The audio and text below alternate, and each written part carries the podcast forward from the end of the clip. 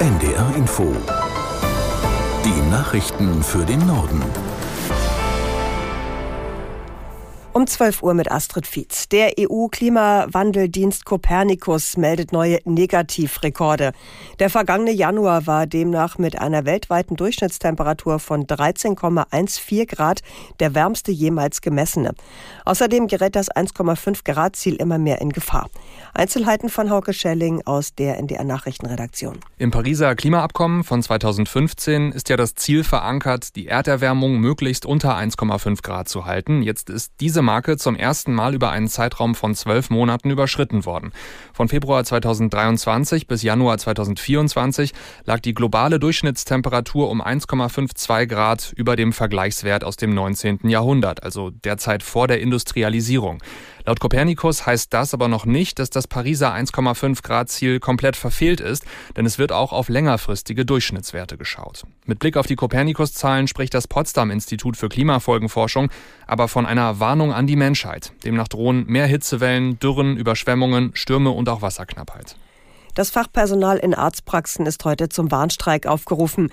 Erstmals in seiner Geschichte hat der Verband medizinischer Fachberufe die bundesweit 330.000 medizinischen Fachangestellten in der ambulanten Patientenversorgung aufgefordert, ihre Arbeit niederzulegen. In mehreren Städten gibt oder gab es Kundgebungen.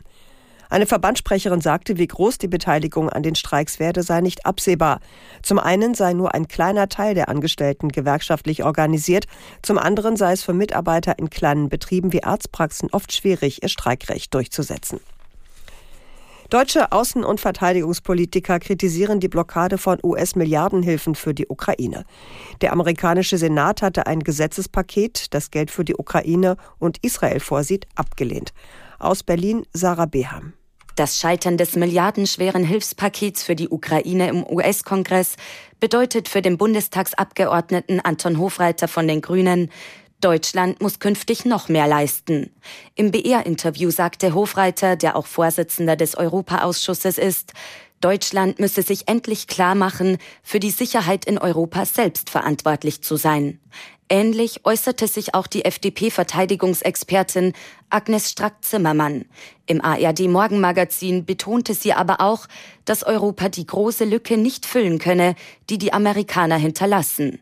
Daher fordert der CDU-Außenpolitiker Roderich Kiesewetter, jetzt müsse man der Rüstungsindustrie die Produktion erleichtern. US-Außenminister Blinken hat Israel erneut aufgefordert, die Bevölkerung im Gazastreifen zu schonen. Blinken erklärte in Tel Aviv, die Israelis seien am 7. Oktober auf schrecklichst mögliche Art entmenschlicht worden und mit den Geiseln geschehe das seither jeden Tag. Das könne aber kein Freibrief sein, andere zu entmenschlichen. Die überwältigende Mehrheit der Menschen in Gaza habe mit den Angriffen am 7. Oktober nichts zu tun gehabt. Blinken hatte einige Stunden zuvor den israelischen Regierungschef Netanyahu getroffen. Der Politologe und Publizist Alfred Grosser ist tot. Er starb im Alter von 99 Jahren in Paris. Alfred Grosser war einer der Wegbereiter des als Élysée-Vertrag bekannt gewordenen deutsch-französischen Freundschaftsvertrags. Aus Paris Caroline Diller. Wie kaum ein anderer hat Alfred Grosser als Publizist und kritischer Wissenschaftler die deutsch-französischen Beziehungen nach dem Zweiten Weltkrieg geprägt. Grosser wurde 1925 in Frankfurt am Main geboren, kam aus einer säkularen jüdischen Familie. Als Grosser acht Jahre alt war, floh die Familie vor den Nazis nach Frankreich. Wenige Jahre später erhielt er die französische Staatsbürgerschaft. Nach dem Studium der Politikwissenschaften und Germanistik schlug Grosser eine akademische Laufbahn ein. Er arbeitete hauptsächlich an der renommierten Pariser Universität Sciences Po, hatte Gastprofessuren unter anderem in Stanford und Singapur.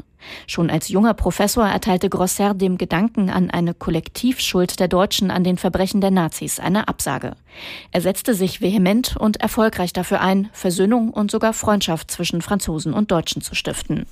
Im Rheinland hat der Straßenkarneval begonnen. Pünktlich um 11.11 Uhr wurde in Köln, Düsseldorf und Mainz das närrische Treiben mit Alaf und Hellau eingeläutet. Trotz Regen und niedrigen Temperaturen feiern Zehntausende Jecken auf den Straßen. Die Polizei ist mit einem Großaufgebot im Einsatz. Die Kölner Oberbürgermeisterin Reker sagte, der Karneval im Rheinland sei immer eine Feier der Vielfalt, was ja auch in vielen Liedern besungen werde. Das waren die Nachrichten.